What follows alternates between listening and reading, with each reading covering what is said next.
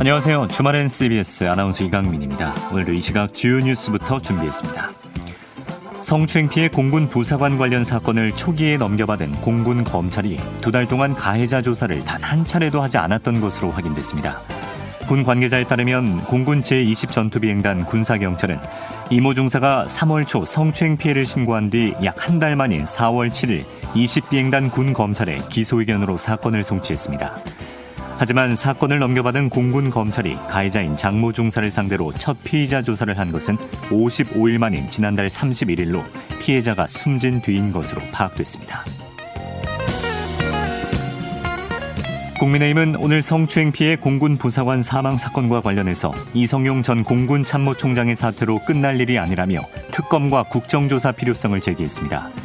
김기현 대표 권한대행 겸 원내대표는 국립서울현충원 추념식 참석 후 기자들을 만나 이번 사건과 관련해 시스템에 대한 흠결이 확인됐다면서 이 점을 고치기 위한 대대적 수술이 필요하다고 말했습니다. 또 문재인 대통령이 현충일 추념사에서 억울한 죽음을 낳은 병영문화 피해습에 대해 국민들께 매우 송구하다고 한 것에 대해서 병영문화의 악습에 대해서 철저한 전수조사를 통해 진상을 밝혀야 한다고 촉구했습니다.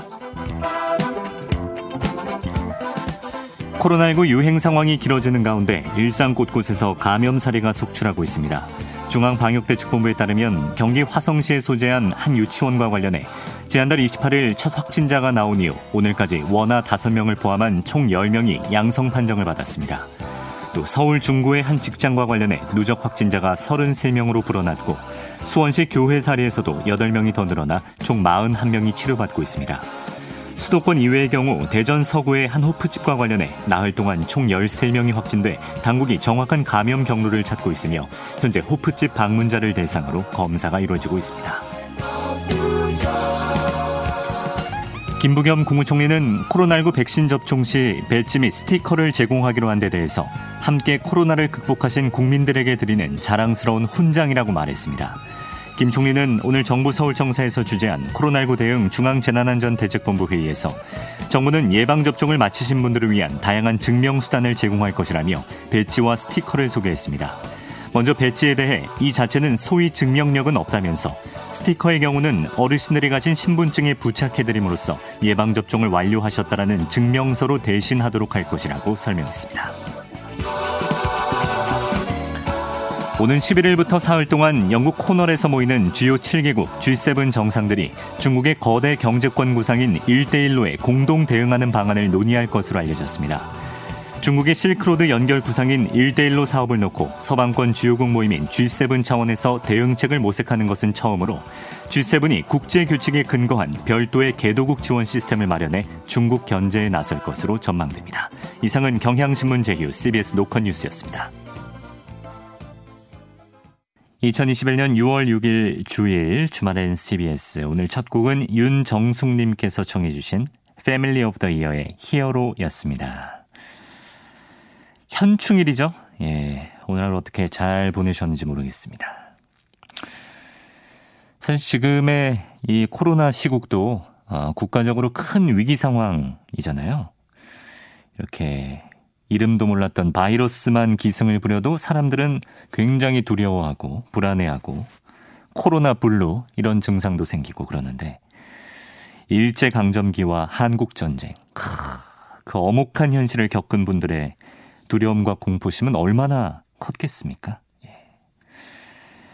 뭐 나라의 광복과 또 전란 극복에 어떤 위대한 공을 세우고 뭐 드러나는 큰 일을 하신 어떤 유공자분들도 존경스럽지만 정말 그런 극한의 상황에서 삶에 대한 의지를 끝까지 포기하지 않으신, 예, 그냥 버텨만 주신 우리 선조들과 또 지금 살아계신 어르신들, 그분들이 계셨기 때문에 저를 포함한 다음 세대가 이 땅을 잘 물려받아서 이렇게 주말 방송도 하고 잘 살고 있습니다. 그 모든 분들이 정말 영웅이시다 이런 생각이 드네요. 저 오늘이 가기 전에 추모하는 시간을 아직 안 가지셨다면 잠깐이라도 좀 가져보시면 좋겠습니다. 자, 주말엔 CBS 오늘도 생방송으로 진행하고요. 8시까지 2시간 뭐 이런저런 다소 골치는 아플 수 있지만 알아두면 유익한 소식들로 준비했습니다. 들으시면서 사연과 신청곡 또 뉴스에 대한 의견 남겨주실 분들은 짧은 문자 50원, 긴 문자 100원 드는 샵 1212 문자 서비스 또 공짜인 CBS 레인보우 어플리케이션으로 남기실 수 있습니다. 저희가 방송에 채택된 분께는 모바일 간식 쿠폰도 보내드리고 있기 때문에 50원 정도는 투자해볼 가치가 있다. 예, 투자의 투자도 모르는 제가 감히 한번 말씀드려보고요. 현장 뉴스로 가보겠습니다.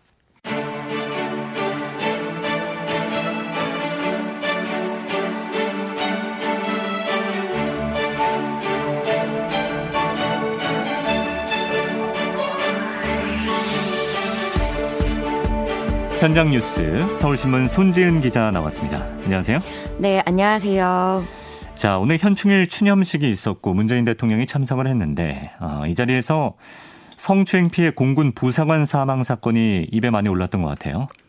네, 문재인 대통령이 직접 메시지를 넣었다고 하는데요. 네. 문 대통령이 이번 공군 부사관 성폭력 사건과 관련해서 직접 사과한 건 처음입니다.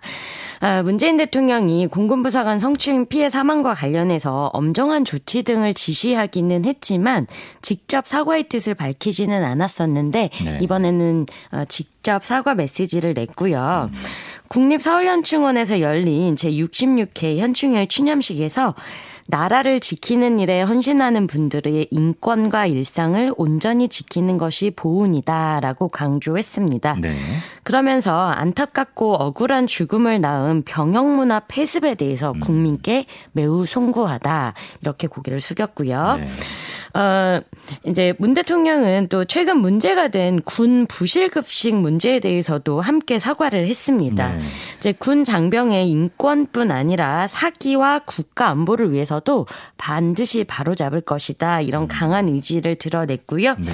또 우리 군 스스로 국민 눈높이에 맞게 변화하고 혁신할 수 있는 역량을 갖추고 있다고 믿는다.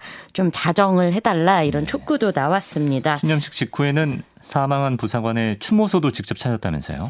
네, 이제 이중사의 시신이 안치된 국군 수도병원 추모소를 찾아서 조문을 했는데 네. 이 자리에서 이제 유가족도 만났습니다.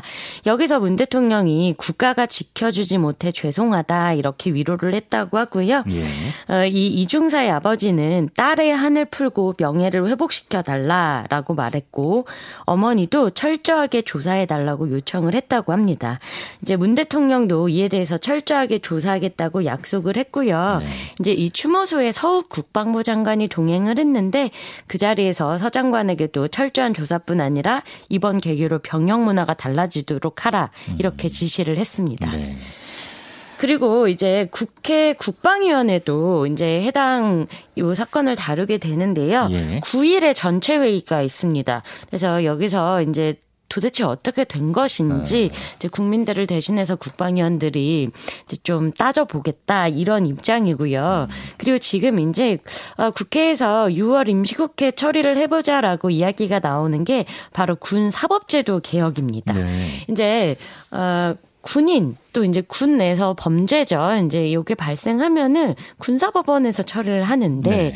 이러다 보니까 계속 감형이 된다든지 이제 자기 편들에 대한 온정주의가 만발하다. 예. 그래서 계속 이런 악습이 반복된다 이런 지적이 있습니다. 네네.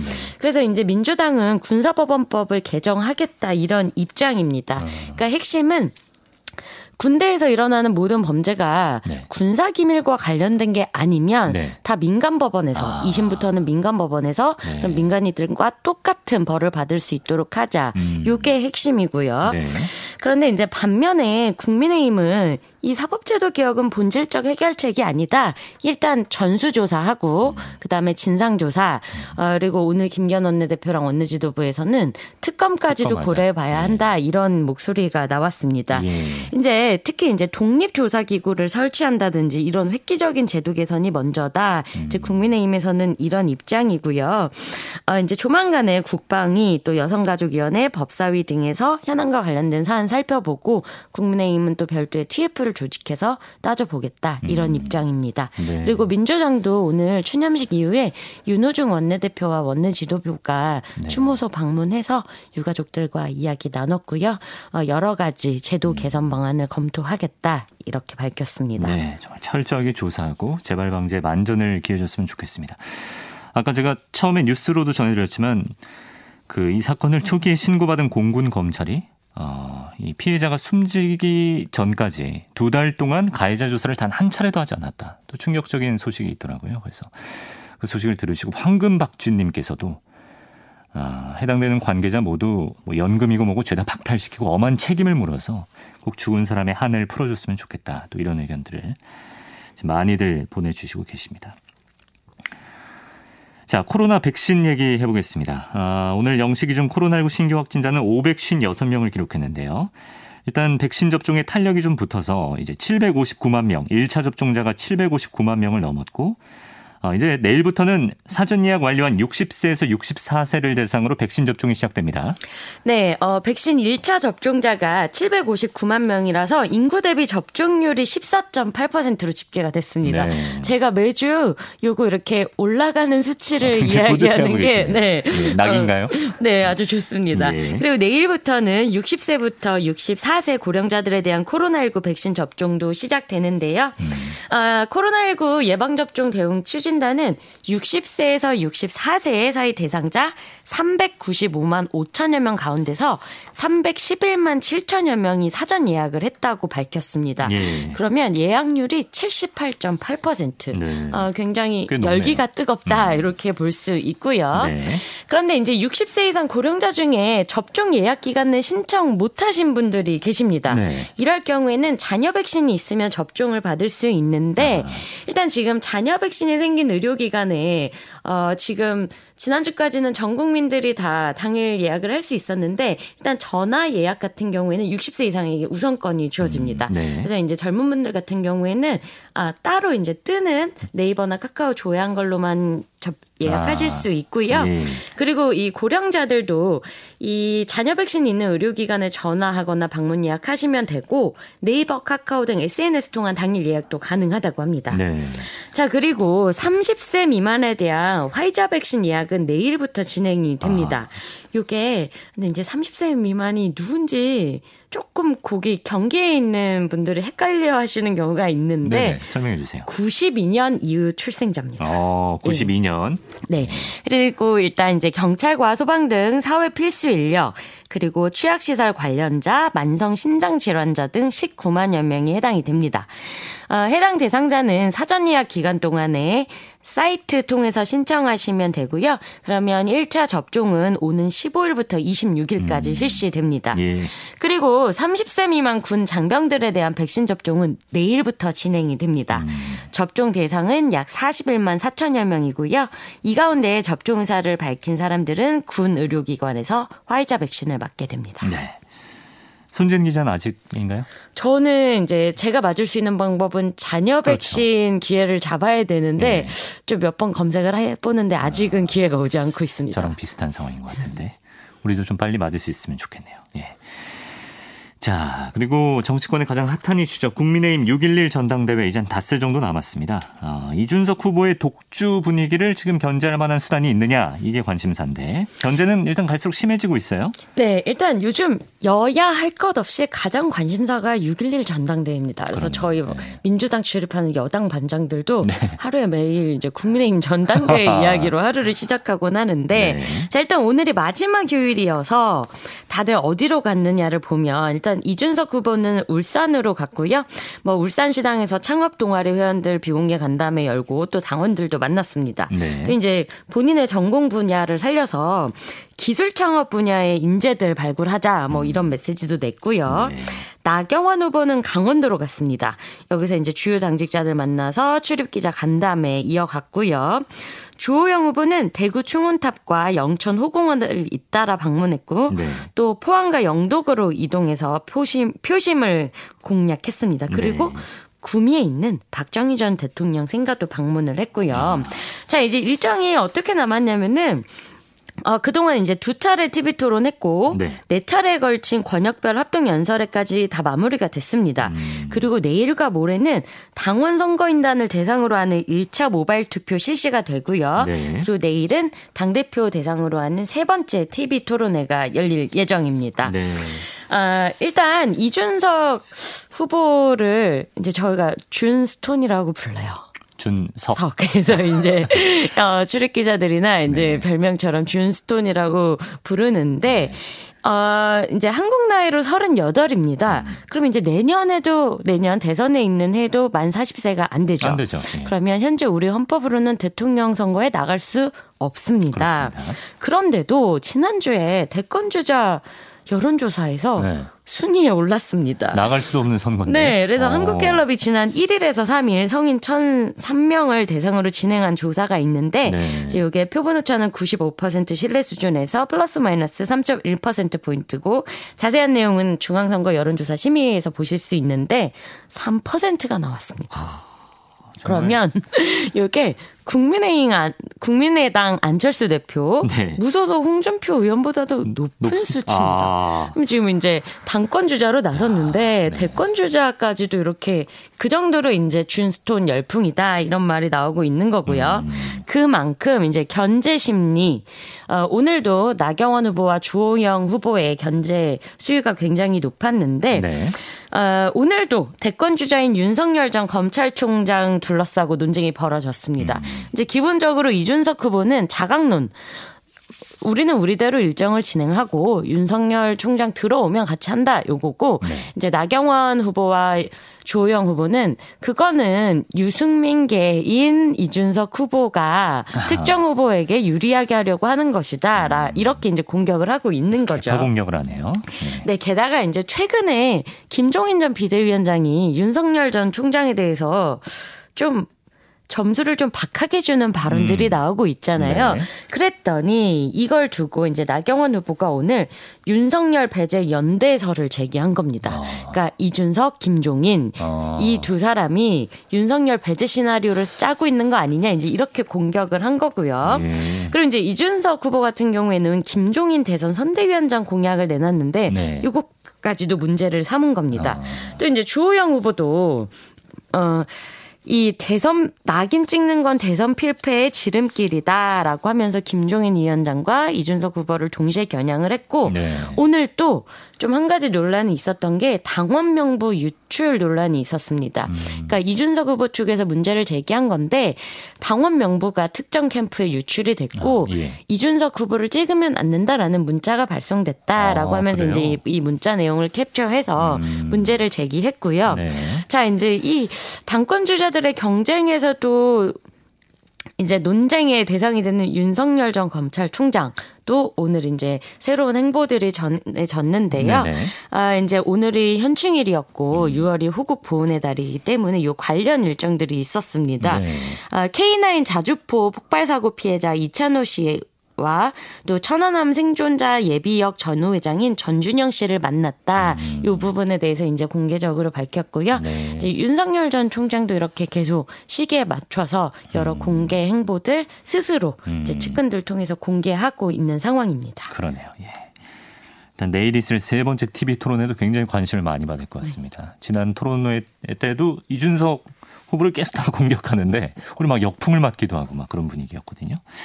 준스톤의 돌풍이 어디까지 이어질 것인지 지켜보면 좋을 것 같고 민주당에서는 수면 아래로 가라앉았던 대선 후보 경선 연기론이 오늘 또 나왔다면서요?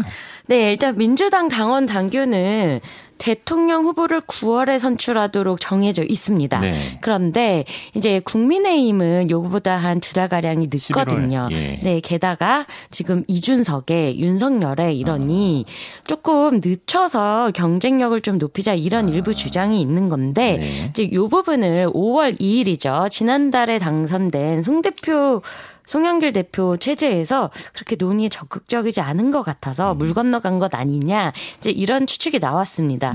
왜냐하면 예비 경선을 위한 예비 후보 등록이 21일부터 시작이 돼야 하거든요. 그러면 이제 논의가 너무 이미 때를 놓친 것 아니냐 이런 주장도 있는데 오늘 대선 주자 중에 첫 공식 주장이 나왔습니다. 누굽니까? 완판남.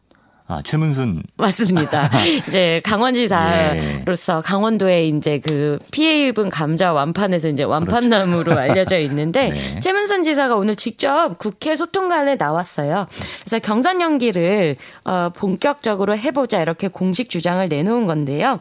일단 지난 4.7 재보선 패배가 이 그때 분위기뿐만이 아니라 대선까지도 위험하다.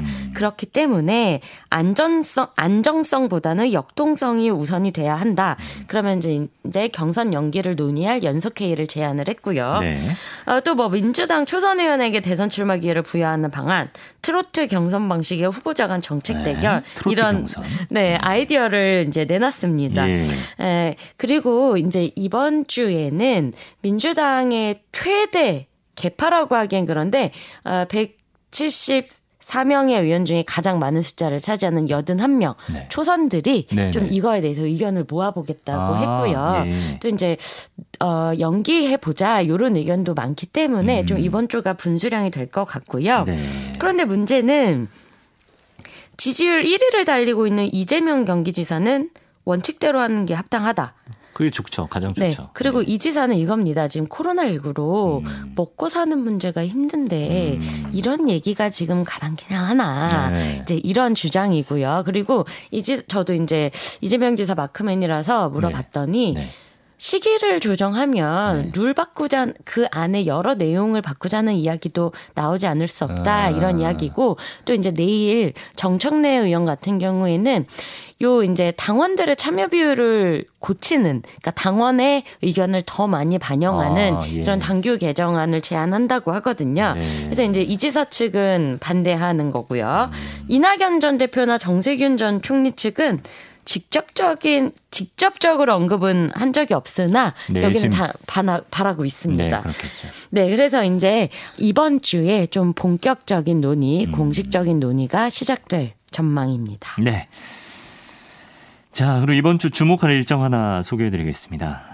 안희정 전 충남지사의 성폭행 피해 사실을 폭로했던 김지은 씨가 안 전 지사 상대로 낸 손해배상 소송 첫 재판이 열리는군요.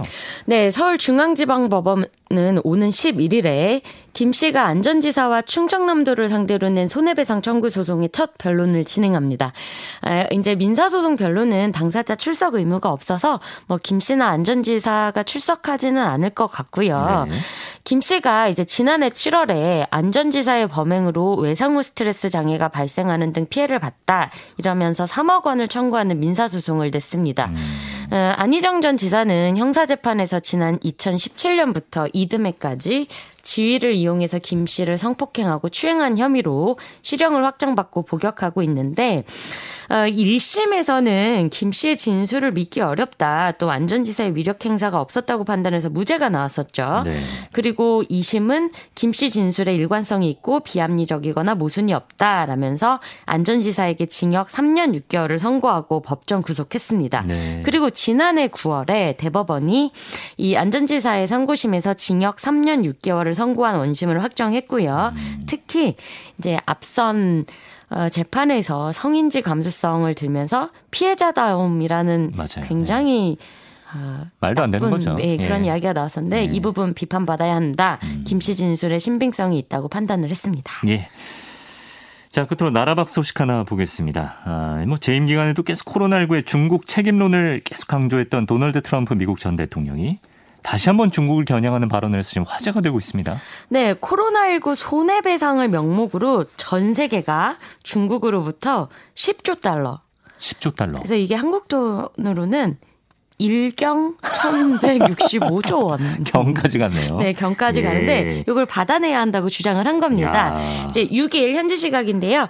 미국 현지 매체 등에 따르면 트럼프 전 대통령이 전날 노스캐롤라이나주 그린빌에서 이제 공화당 행사가 열렸는데 네. 여기서 이런 주장을 했다는 겁니다. 이제 공화당 행사인이 지지층들의 이제 마음에 들기 위해서 더 뭐 이런 강한 발언을 했던 것으로 보입니다. 네. 이제 트럼프 전 대통령 주장은 이거예요. 코로나19 바이러스가 중국 정부 실험실에서 기원했다. 이 주장이고요. 그러니까 중국이 10조 달러 배상해야 한다. 이렇게 얘기를 했고요. 미국과 세계가 중국 공산당의 배상을 요구할 때가 됐다. 10조 달러 달러를 내도록 모든 국가가 협력해야 한다라고 주장을 했고요. 네. 또 미국이 중국 제품에 100% 관세를 매기는 절차에 착수해야 한다. 이런 주장도 내놨습니다. 아, 여전하네요. 네. 온라인 뭐 코로나 관련 뉴스 보면 베스트 댓글에 이런 거 많거든요. 중국한테 손해배상 물어야 된다. 네, 근데 아직 뭐 확인되지 않은. 그렇죠. 근데 댓글에나 나올 법한 얘기를 미국 전 대통령의 입에서 나왔을 때 항상 기분이 이상한 것 같습니다. 네. 예. 서울신문 손지은 기자와 주요 뉴스들 살펴봤습니다. 다음 주에 뵙겠습니다. 감사합니다.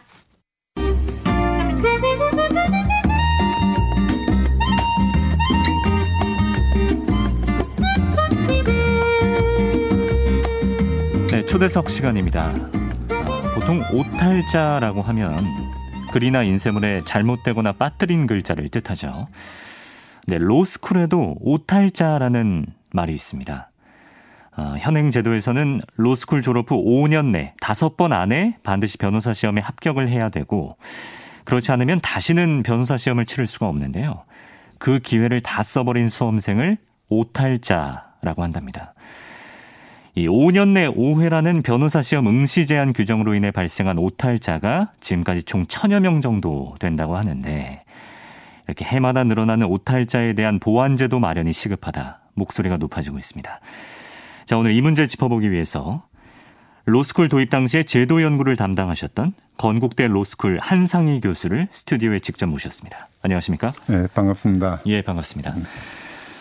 우선 기본적인 부분부터 이해를 하고 넘어가 보겠습니다. 네. 그러니까 지금 제도에서 법조인이 되기 위해서는 로스쿨을 졸업해서 변호사 시험에 그렇죠. 합격하는 방법밖에 없는 것이죠. 네, 지금은 그 방법밖에 없습니다. 과거에는 이제 그러니까 법학 교육을 35학점 이상 이수를 하고 네. 그리고 사법시험에 합격해서 사법연수원을 수료해야 변호사 자격이 주어졌는데요. 네.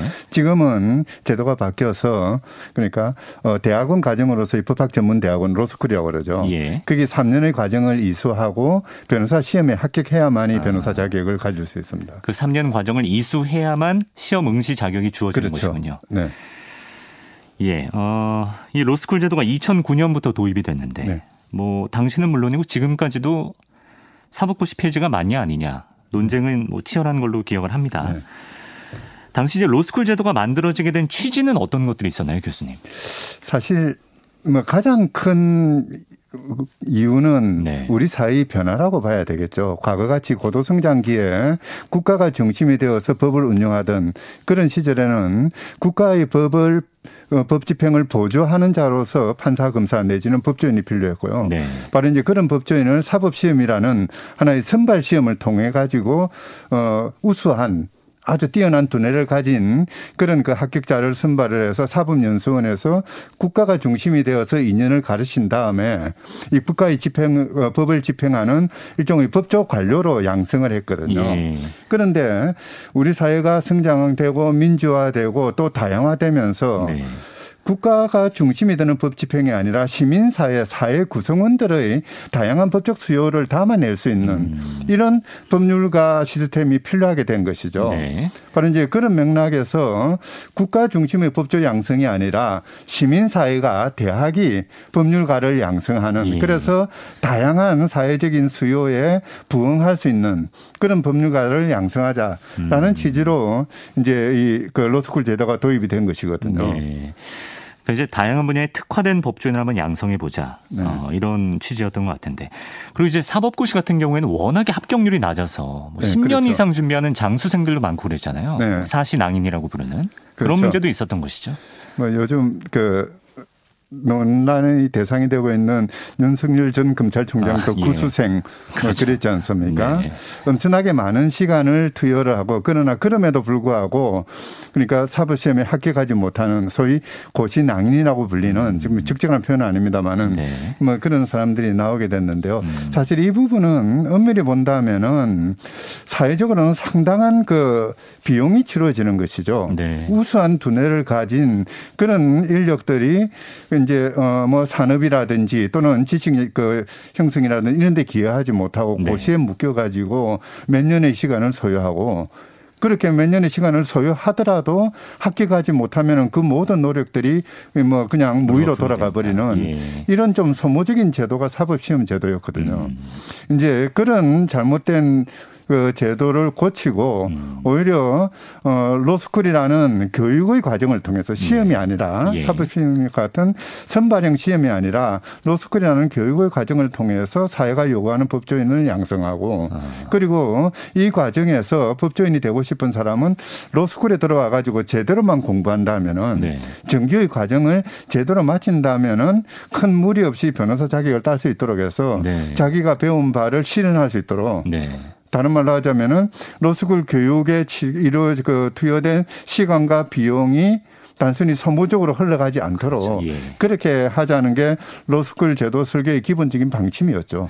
그런데 지금 말씀하신 부분 중에 선발형 시험이 아니라 자격 위주의 어떤 교육의 과정으로서 해보자는 취지가 있다고 하셨는데. 그렇죠. 지금 변호사 시험은 선발형 시험이 아닙니까? 지금은 철저하게 선발형 방식으로 운영이 되고 있습니다. 그럼 취지대로 된 게 아니에요? 전혀 다른 방식이죠. 실제 로스쿨은 교육을 시켜서 법률가를 양성하자는 것이었거든요. 네. 그런데 그런 로스쿨 제도를 만들어 두고서도 변호사 시험을 과거 사법시험과 크게 다름없이 그렇게 운영을 하는 바람에 예. 이게 이제 문제가 어떻게 되느냐 하면은 아무리 자기가 열심히 공부해도 네. 나보다 더 많은 공부를 했거나 나보다 더 그러니까 암기력이 뛰어난 사람이 있다면 나는 예. 떨어지는 이런 시스템이 돼버리고 있는 것이죠. 예. 상대평가가 되는 것이죠. 예. 예. 그 서두에서 오탈자 말씀을 하셨는데 오탈자의 네. 문제의 핵심도 그렇습니다.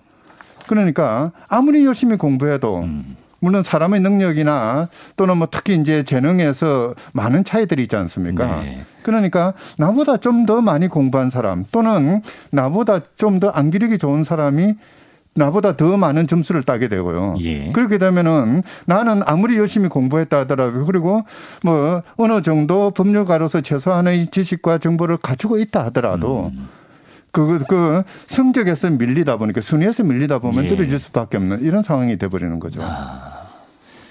그 떨어진 사람들이 뭐 어떤 자격이나 기본적인 법조인이 되기 위한 소양이 없다고 볼 수는 없는 것인데. 그게 이제 전혀 잘못된 그 편견들이 작용을 하고 있는데요. 네. 사실 변호사 시험을 자격시험으로 하자면은 일부 특히 이제 변호사들 입장에서는 자질 떨어지는 사람이 변호사 자격을 따게 된다. 뭐 이런 이야기를 하는데요. 그게 잘못된 것이고요. 예. 사실 그 변호사 시험이 자격시험으로 운영되는 경우는 거의 대부분의 국가가 그렇습니다. 특히 이제 미국 같은 경우에는 네. 이제 변호사 시험을 출제하는 과정에서 기본적인 가이드라인이 네. 변별력은 중요하지 않다. 그럼 뭐가 중요합니까? 중요한 것은 예. 변호사로서의 기본적인 소양을 갖추고 있는가 또는 판단 능력을 갖추고 있는가 또는 국민 고객의 신뢰를 얻을 수 있을 만큼 네. 그렇게 상담을 하고 또 그 법률 정보를 제공하고 또 뭔가 판단해 줄 수 있는 능력이 있는가 예. 이걸 시험하는 것이어야 된다라고 이야기를 하거든요. 네, 네. 그런데 우리 그 변호사 시험 지금 출제하는 경향을 보면은 네. 기본적으로 오답 유도형 문제를 출제를 합니다. 그러니까 다음 중 틀린 것은 네, 네. 그렇게 하면서 그러니까 그 각 지문이나 또는 설문의 문장이 엄청 길죠. 예. 아주 긴 문장을 내놓고 뭐 지문 역시 마찬가지 복문으로 네. 여러 문장들이 섞여 있는 것을 하나의 그 보기로 내놔놓고 그것을 판단하게 만들거든요. 네네. 그러다 보니까 그 과정에서 하나만 잘못 생각하더라도 오답이 나오게 되고 시험에서의 변별력 위주의 그렇죠. 평가 방식이라는 그러니까 서열 지우는 것이 중심이 된 그런 출제 형식을 취하고 있거든요. 네. 이제 이러다 보니까 과연 법률가로서 정말 필요한 지식이나 또는 자질이 무엇인가에 대한 그런 고민은 전혀 없이 네. 그냥 1등부터 꼴등까지 줄 세우는 이런 체제의 시험만 이루어지고 있는 거죠. 그러니까 예. 그 과정에서 아무리 열심히 공부한다 하더라도 자기의 상대적인 성적이 몇 점이냐 네. 이것에 따라서 합격하느냐 못하느냐가 결정되는 그런 체제가 된 거죠. 예, 알겠습니다. 그 로스쿨 도입 당시에 제도 연구를 담당하시던 교수님께서도 10년이 지나서 지금 돌아봤을 때 원래 취재로 잘 돌아가고 있지 않다라고 보시는 것 같은데 왜 이렇게 로스쿨 제도가 기존 취지와 다르게 변질됐다고 보세요? 사실 로스쿨 제도의 논의는 우리 사회에서는 상당히 역사가 오래입니다. 1995년 그 김영삼 정부 때 세계 추진위원회에서 이제 로스쿨 문제들이 나오기 시작했고요. 네. 99년 그 김대중 정부 때도 학사 후 법학 교육 제도라고 해서 지금 일본 로스쿨 제도의 모태가 되는 네. 그런 결과들을 내놨다가 우리나라에서는 실패한다고 해서 포기한 제도가 있었고요. 네. 그리고 이제 2004년, 2005년 사법개혁 추진위원회에서 이제 로스쿨 제도를 채택을 했는데요. 사실 그런 과정에서 주로 시민사회가 관심을 가졌던 것은 네. 어떤 법률과 어떤 변호사를 어떤 과정을 통해서 양성할 것이냐. 그렇죠. 예. 이렇게 후기 산업화 사회로 접어들면서 다양해진 사회의 법률적 수요들을 어떻게 감당할 수 있는 그런 예. 법률 서비스를 만들어낼 것인가에 중심을 두었습니다. 네. 그렇게 해서 로스쿨 제도를 구성을 했는데 네. 그 이제 2007년에 법이 만들어지고 2009년에 로스쿨이 개원을 했는데 로스쿨 개원하고 난 2009년에 변호사 시험법이 그 통과가 됩니다. 네네. 이 과정에서 과거 사법시험법과 거의 유사한 틀을 그대로 가져왔고요. 그리고 뭐 그때도 큰 논의가 없었다가 2010년 그러니까 네. 제1회 입학생들이 2학년이 되고 변호사 시험을 준비하는 그 당시에 네. 이제 기존의 사법시험과 유사한 방식으로 진행하겠다는 이런 그 논의들이 나왔거든요. 네. 특히 뭐 법무부를 중심으로 하는 또는 그 기득권을 가진 변호사들 중심으로 그 이야기가 나오게 되고요. 네. 그러다 보니까 로스쿨을 추진했던 사람들 그리고 로스쿨 재학생들, 로스쿨 교수들과 기득권을 가지는 변호사들과의 충돌이 일어났죠. 예. 그러나 그 충돌이 제대로 조정되지 못하고 네. 그냥 이 변호사 시험의 추진 기관은 법무부니까 네. 그리고 법무부는 변호사들로 이제 충당이 되어 있으니까 네.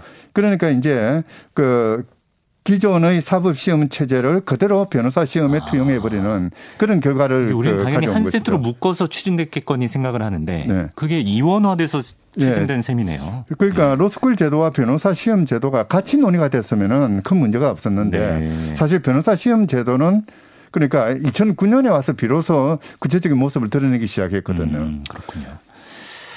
알겠습니다.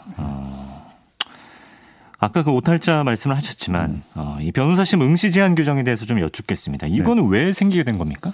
사실 로스쿨 제도를 논의할 때 네. 그러니까 뭐 당연히 로스쿨을 이수하면은 변호사 자격을 얻은 절차를 통해서 부여할 것인가 논의가 있어야 됐었고요. 네. 그 과정에서 변호사 시험의 논의가 나왔었는데 그때 기본적인 전제는 자격 시험이었습니다. 예. 그러니까 일정한 점수 이상을 획득하면은 네. 변호사 자격을 주는 것으로 그리고 이 변호사 시험은 가장 기초적인 지식을 묻는 것으로 네. 그렇게 됐었는데요. 예. 그런데 이런 그 시험을 5번 이상 낙방을 한다는 것은 이것은 누가 보더라도 변호사로서의 자질이 없다라고 판단할 수 있다라는 그런 그 뭐 일종의 예단이 있었던 거죠. 예.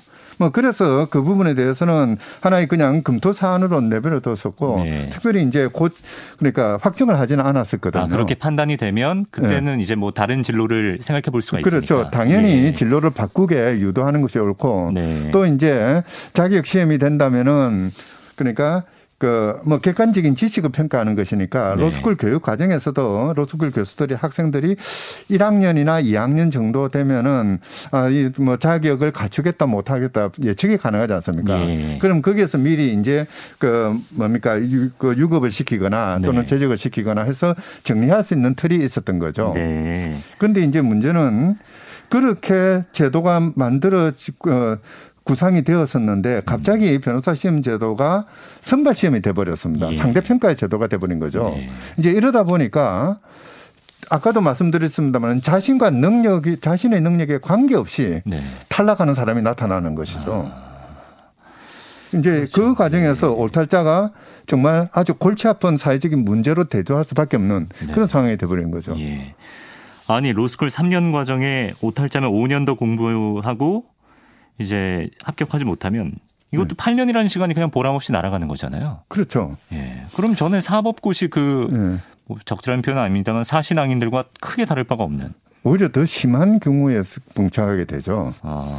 그 이제 사법시험의 경우에는 그러니까 개인적인 결정에 의해서 공부를 시작하고 또 경우에 따라서는 그만두게 됩니다. 그런데 이 그 소위 오탈자의 경우에는 3년이라는 시간과 비용과 노력을 투자를 해야 되거든요. 등록금도 어마어마하잖아요. 네. 네. 그 부분도 적지 않은 투자인데 그에 대해서 5년 동안 다시 또 비슷한 그런 비용을 투자를 해야 되는 거죠. 예. 그리고 그렇게 8년을 투자하고 나서도 자기의 소양이나 지식과 관계없이 사회적으로는 5번 떨어진 나고생이라는 편견에 시달려야 되는 이런 상황에 빠지는 거거든요. 아. 그리고 이 부분에 대해서 로스쿨은 물론이고 법조계 뭐 변호사협회 그 어디에서도 이들을 어떻게 사회적으로 활용할 수 있는 그런 그 시스템을 마련할 것인가에 대해서는 아무도 검토를 하지 않는. 로스쿨에서도 뭐 그 불합격자들을 관리해 주거나 그런 게 없군요. 그렇죠. 그냥 그대로 방치해버리는. 아. 예. 결국은 사회적인 측면에서 보면 아주 커다란 손실이 발생하는 그런 상태를 내버려 두고 있는 거죠. 예, 알겠습니다. 이 오탈자 문제가 심각한 것이 또 이제 로스쿨 특별 전형 학생들, 그러니까 뭐 경제적, 사회적, 신체적으로 좀 배려받을 필요가 있는 이 특별 전형 학생들이 특히나 더 어려움을 겪고 있다라고 하는데 좀 설명 부탁드리겠습니다. 사실 미국에서 2000년도에 이제 변호사 시험 합격자의 통계 분포를 조사를 해보니까 그러니까 백인보다 흑인의 합격률이 현저하게 낮다는 그런 결과가 나왔거든요. 보통 이제 미국에서 흑인이라고 한다면은 사회적인지 경제적인 지위가 낮고 또 특히 부모님의 교육 수준이 낮거든요. 이제 그런 것들이 그렇게 사회 구조적인 그 장애가 바로 이제 그 로스쿨 합격률로 변호사 시험 합격률로 나타나게 되는데요. 이 현상은 우리의 경우에는 로스쿨의 특별 전형 학생들에게 가중돼서 나타나는 그런 현상으로 이어지는 거죠. 보통 이제 로스쿨 특별 전형이라는 경우에는 보통 이제 사회 경제적인 약자라든지 장애인이라든지 보통 이제 이런 분들이거든요. 특히 이제 사회 경제적인 약자 같은 경우에는 학비를 위해서 또는 생계비를 위해서 일정한 시간을 그러니까 소득을 얻기 위해서 투여해야 되는 공부에 전념하지 그런 한계가 있죠. 뭐 아르바이트라든지 해야 되는 거죠. 그러다 보니까 다른 사람보다 덜 공부해야 하게 됩니다. 장애인의 경우에는 그 장애의 특성상 로스쿨에서 요구되는 그 수많은 지식과 정보들을 한꺼번에 받아들이지 못하는 그런 그 한계가 부딪힐 수도 있거든요. 이제 이러다 보니까 같은 시간 또는 더 많은 시간을 투여해도 자기 머릿속에 넣을 수 있는 정보량은 다른 사람보다 적을 수도 있는 이런 상황이 되어버리죠. 결국은 이 특별 전형 학생들의 경우에는 자기의 노력이나 지식 그러니까 어떤 그 두뇌 수준이나 또는 열정이나 이런 것과 관계없이 어쩔 수 없이 구조적으로 다른 학생에 비해서 좀 더 적은 정보량을 갖지 않을 수가 없습니다. 출발선이 다른데. 이제 그러다 보니까 상대평가를 바탕으로 하는 변호사 시험에서는 당연히 불리할 수밖에 없는 것이죠.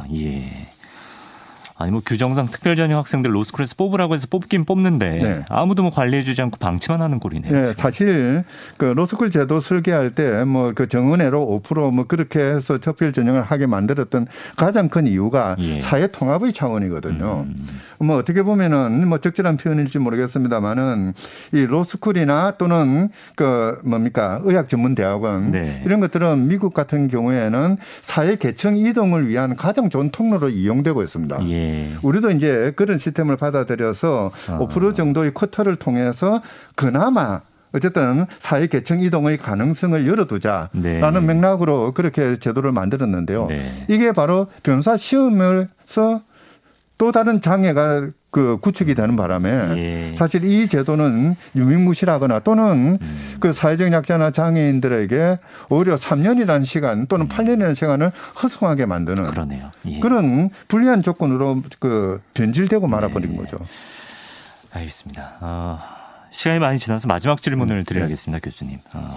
이렇게 오탈자가 해마다 거듭 계속해서 늘어나는 상황을 막기 위해서는 어떤 대책이 필요하겠습니까? 거듭 말씀드립니다만은 이 변호사의 역할이 사회적인 역할이라든지 또는 변호사에 요구되는 그런 지식과 정보가 과거 그 고도 성장기 또는 민주화 이전의 시기와는 달라졌거든요. 네. 이미 후기 산업화 사회에서 요구되는 그런 다양한 법률 수요에 그때그때 적응할 수 있는 그런 것이 돼야 되는데요. 바로 그러기 위해서는 변호사 시험을 지금처럼 선발 시험이 아니라 상대평가에 선발 시험이 아니라 이제 그러니까 절대평가에 의한 이 자격 시험으로 바꿔야 됩니다. 예. 뭐 그렇게 하다 보면은 사실 오탈자라는 문제는 오히려 그러니까 자격 시험 제도에 부수되는 네. 자격 시험을 보완하는 제도로 작용할 수가 있는 것이죠. 예.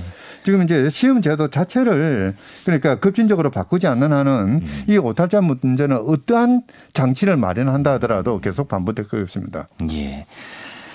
알겠습니다. 오늘 말씀 여기까지 듣겠습니다. 지금까지 한상희 건국대 로스쿨 교수 모시고 말씀 들었습니다. 고맙습니다. 네, 감사합니다.